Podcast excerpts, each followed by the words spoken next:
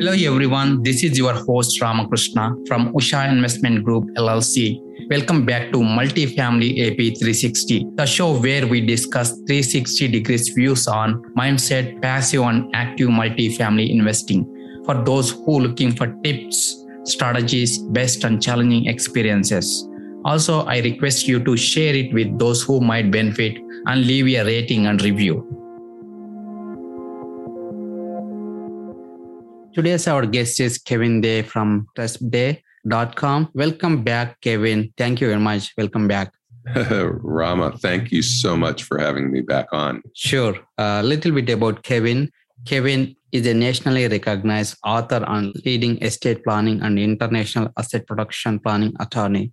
His uh, asset production expertise is unrivaled uh, Mr. Day's bachelor degree is in Chinese studies, and he holds both a master's of business administration in international management and doctor of uh, jurisprudence degree. He was a university academic administrator for eight years, a law professor at the doctorate level, and a law school dean of students before going into private practice. In addition to his legal practice, Mr. Day brings his executive business knowledge as an MBA in international business.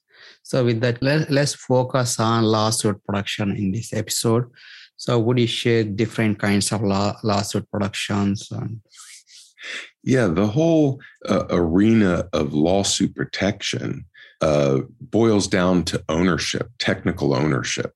And the difficulty is uh, you don't want to give your assets to me to get away from your lawsuits because I might be the the one that has the car accident. And and in that particular example then uh, at the end of the day the assets go to my family.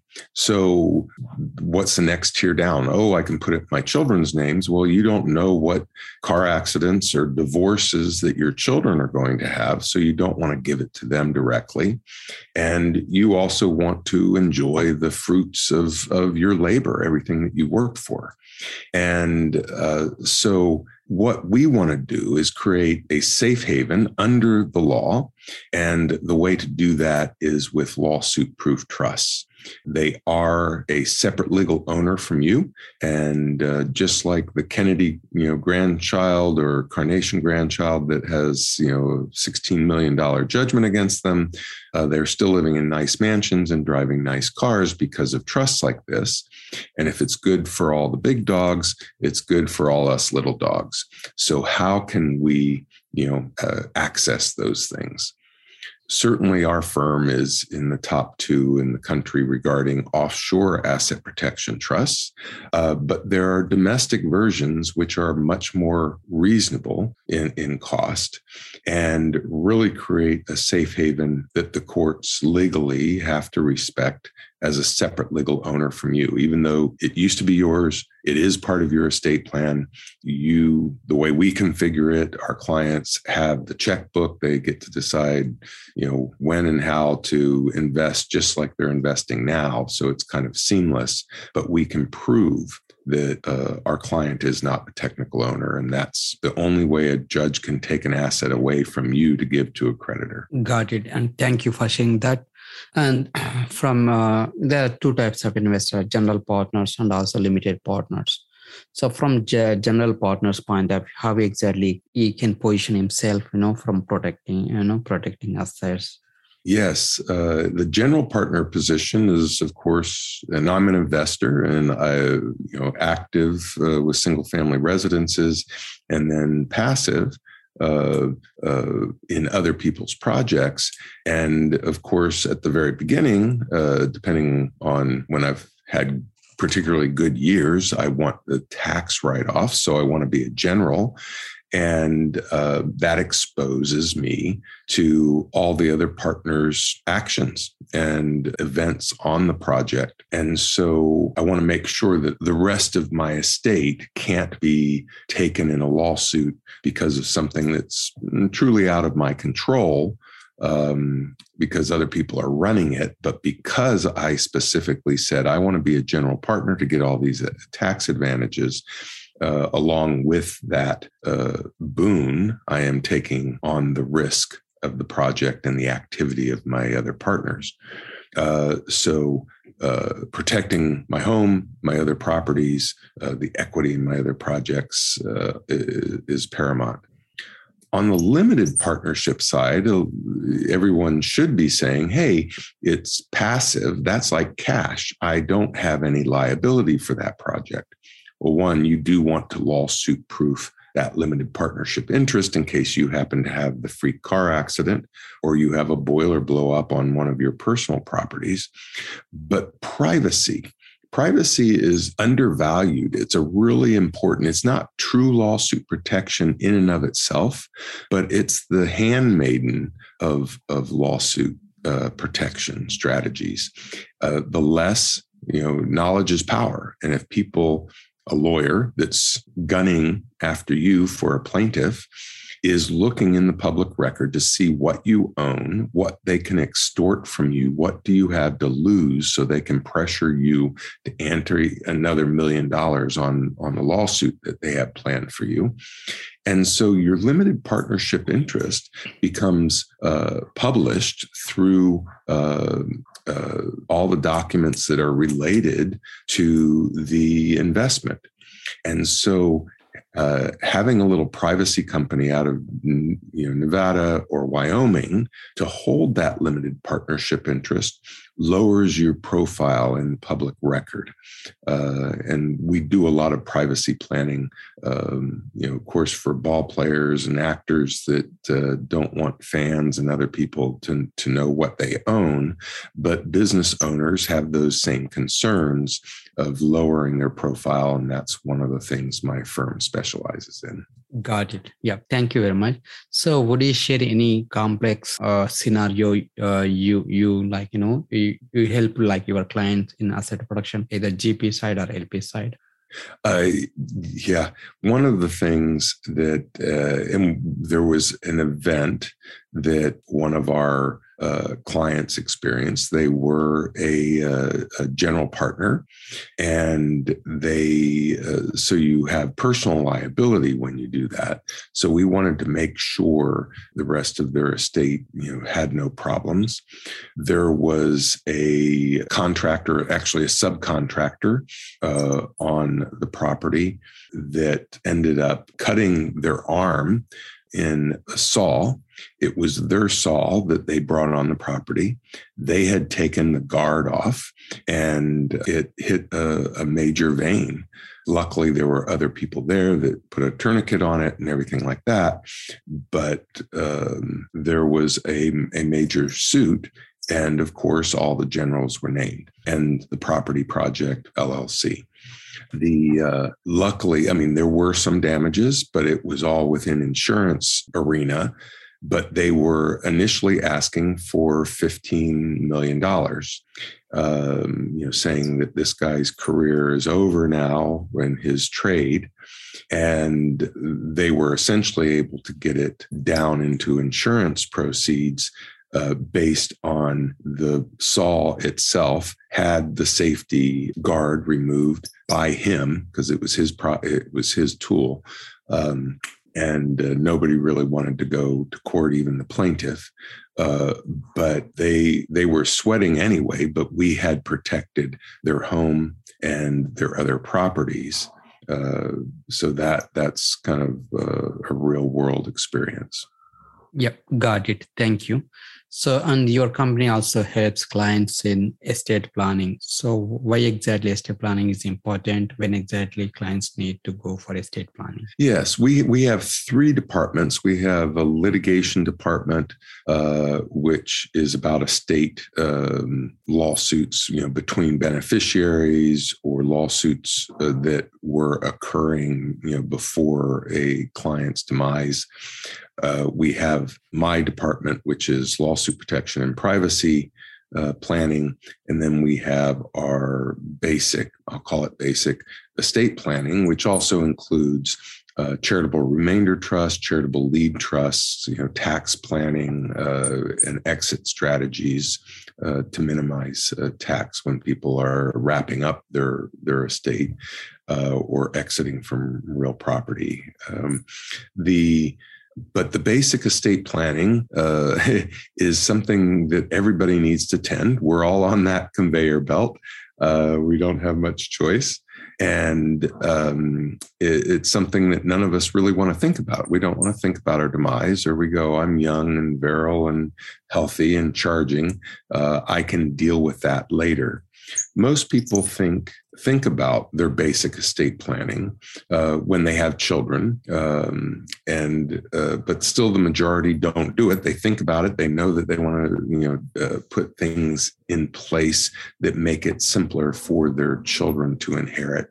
Um, but uh, the the cost involved of going through probate, if you don't have a trust, a trust is the only mechanism that essentially is a separate legal owner and lives beyond your death.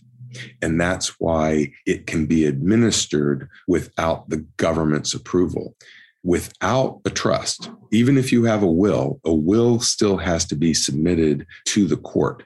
So the government is deciding how and the conditions and everything else that your, your heirs will inherit and who will be an heir. Uh, they certainly take your will as, as guidance. There's pro forma uh, formula uh, of who should inherit if you don't have a will.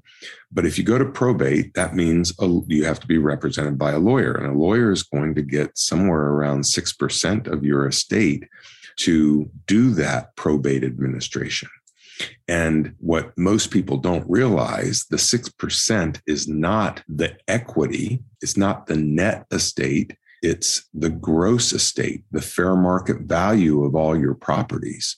So if you own uh, 30% in this property and 50% in that property and 40% in this other property, all of uh, your listeners are trying to make the most out of their real property. So they're taking equity out to buy three more properties.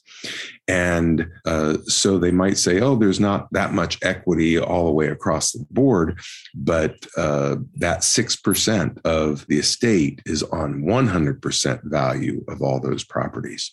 So, you know, spending three thousand, even five thousand dollars now to get a comprehensive estate plan, your trust, your pour over wills, your directive to physicians regarding artificial life support, various powers of attorney. Our comprehensive estate plan has eleven different documents in it, and uh, it, it's worth that uh, so that you know $600,000 doesn't go to um, a lawyer that should be going to your children. Awesome. And thank you for sharing that. And what happens if, if there is no estate plan? If there's no estate plan, uh, there has to, it, goes to probate. And most states have formulated a family tree uh, allocations. So it will go, uh, you know, to your children if you don't have children, uh, and in equal shares. And then if you don't have children, it goes up the family tree to parents. And if their uh, parents are already deceased, then it goes to the siblings, the other children of your parents, and then it goes down to their children. If your siblings aren't alive, then it goes out to cousins. Um, aunts and uncles and then cousins. That's the no, normal format. The other thing, there's no restriction on it. Like our normal estate plan, our regular living trust, we recommend not just normal spendthrift provisions, meaning you don't want it to go to children if they have a drug or alcohol problem um, or some other kind of mental illness. Uh, but we add, uh, you don't want it going to your children if they are uh, in a, a rocky uh, relationship or they're in the midst of a, a, a divorce. Uh, you don't want the other side to try to suck some of that money over to them uh, if they have tax problems you know this is the parents empire that they've built. And to you you can't judge the timing of your your death. And if you happen to die when your children have some kind of tax issue you're dumping it into their ownership. And then you know it's taken uh, for those purposes rather than uh, you know your children's. So we want a divorce proof um, the estate. We want to lawsuit proof the estate that's going to our children. And uh, you just can't do that if you don't have instructions, um, which going through the probate without a will certainly has, it will just go to the children. Uh, you know, they vest usually at the, date of your demise. So if they have a divorce or lawsuit, uh, it might get wrapped up in those. Got it. Yep. Thank you. That's great information. So uh, when exactly is the right time to go for estate planning? Unfortunately, you know, it's it's one of the lowest priorities. I want to spend more money on my business, or I have a new employee that I need to hire. Um, but we're all on that conveyor belt. We know that at some point uh, we'll be passing, and so the sooner you get it in place, the better, because we never know when that bus has our name on it. Got it. So can we can we change the estate planning or how often we can update? Oh yes, that that's what's great about a revocable living trust. It's completely changeable. You can change it every single year if you wish, or every month. Um, most attorneys say, um, "Come in and we'll review your trust every year." Um, and also, we want you to pay us to review the trust. Well, we know what the trust says. We just drafted it and we have electronic copies. Um, things don't change that rapidly. We usually recommend clients checking in with us maybe every four or five years.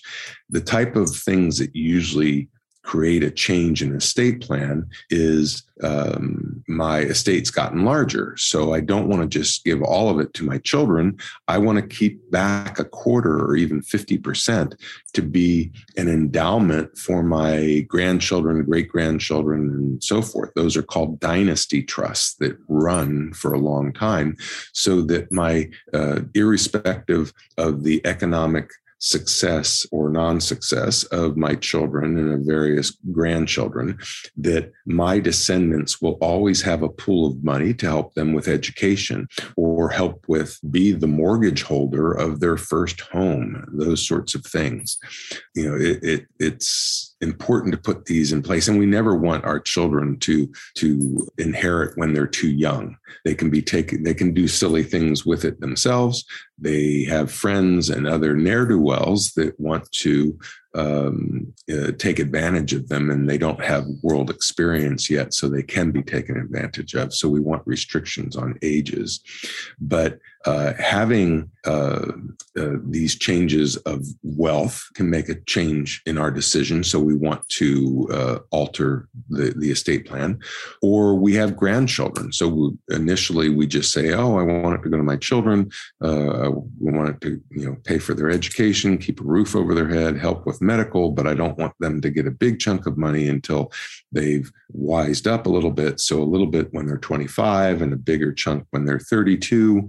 Uh, whenever we think the wisdom kicks in. Uh, but then we have grandchildren and we go, oh, I'm only going to give uh, X amount to my children. I'm going to hold some back for my grandchildren. Those are major changes that, you know, every four or five years to review. Okay, got it.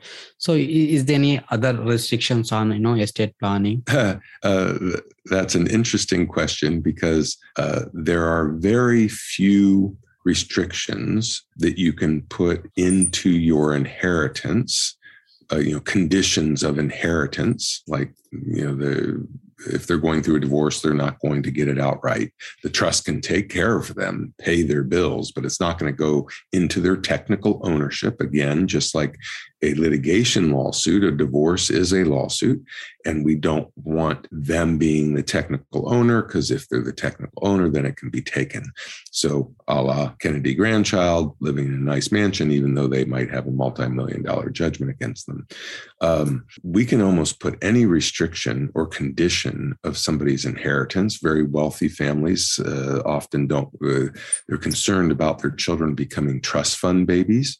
So, they might say, uh, we're going to give a couple hundred thousand outright to them, but they're really only going, they're going to get two or three times. So $3 for every $1 they earn. So if they are McDonald's uh, manager and they're making you know 60 70 thousand dollars they're going to get three times that which is a very nice lifestyle. But if they're let's say a real estate investor or a professional they're a doctor or dentist or lawyer um, where they're making 250000 or $300000 then they're going to get three times that. But we want them to work. You know we want them to work at something because um, of our you know that's every family's you know conditions.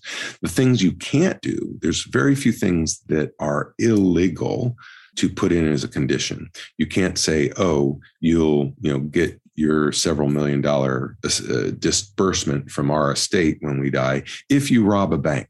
You know uh, so there's a few things that uh, uh, the courts and this those were conditions that were actually litigated that uh, where they uh, required illegal things and the court says they'll get their full distribution now, and that condition will not be met uh, because they were asking heir to do something illegal to gain their inheritance. Got it. Yeah. Thank you very much. That's great information. So, any books that impacted your life and what way, Kevin? Oh my gosh. uh, this is not a real estate book but uh, a very powerful book that uh, I was just exposed to. I'm not a follower of, of Oprah, but she has this book club and she always uh, does fictions. And just two months ago, she did her first ever non fiction recommendation.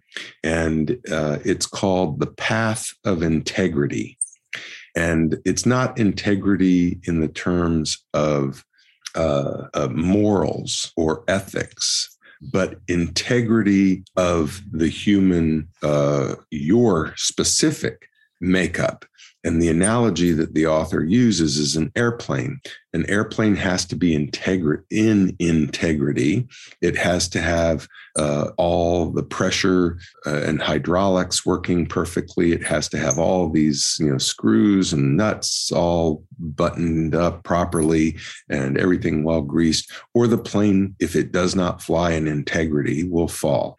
And it's really uh, learning what we do ourselves, what we need to fly in our integrity. And um, we do so many things for other people uh, or even society that maybe is causing us not to go through life in our own integrity. It's a, a, a I found it a very powerful book. Awesome. And thank you. And how can listeners can connect with you, Kevin? Ah, um, our phone number is 858 755 6672. 858 755 6672. And uh, my email is kevin at trespday.com. That's K E V I N at T R E S P, Tresp, day, D A Y dot com. Uh, thank you, Kevin. Thank you for sharing your wisdom and experiences on lawsuit production and and also you know estate planning. Rama, as always, I, I love talking with you and uh, your listeners. Uh, thank you very much for having me on. Sure. Thanks for listening to Multifamily AP 360. Check out the show notes and grab the freebie on our website, ushacapital.com. Also, if you enjoyed this episode, share it with those who might benefit and leave a rating and review. Follow me on my social media. Thanks for tuning in, and I will see you next time.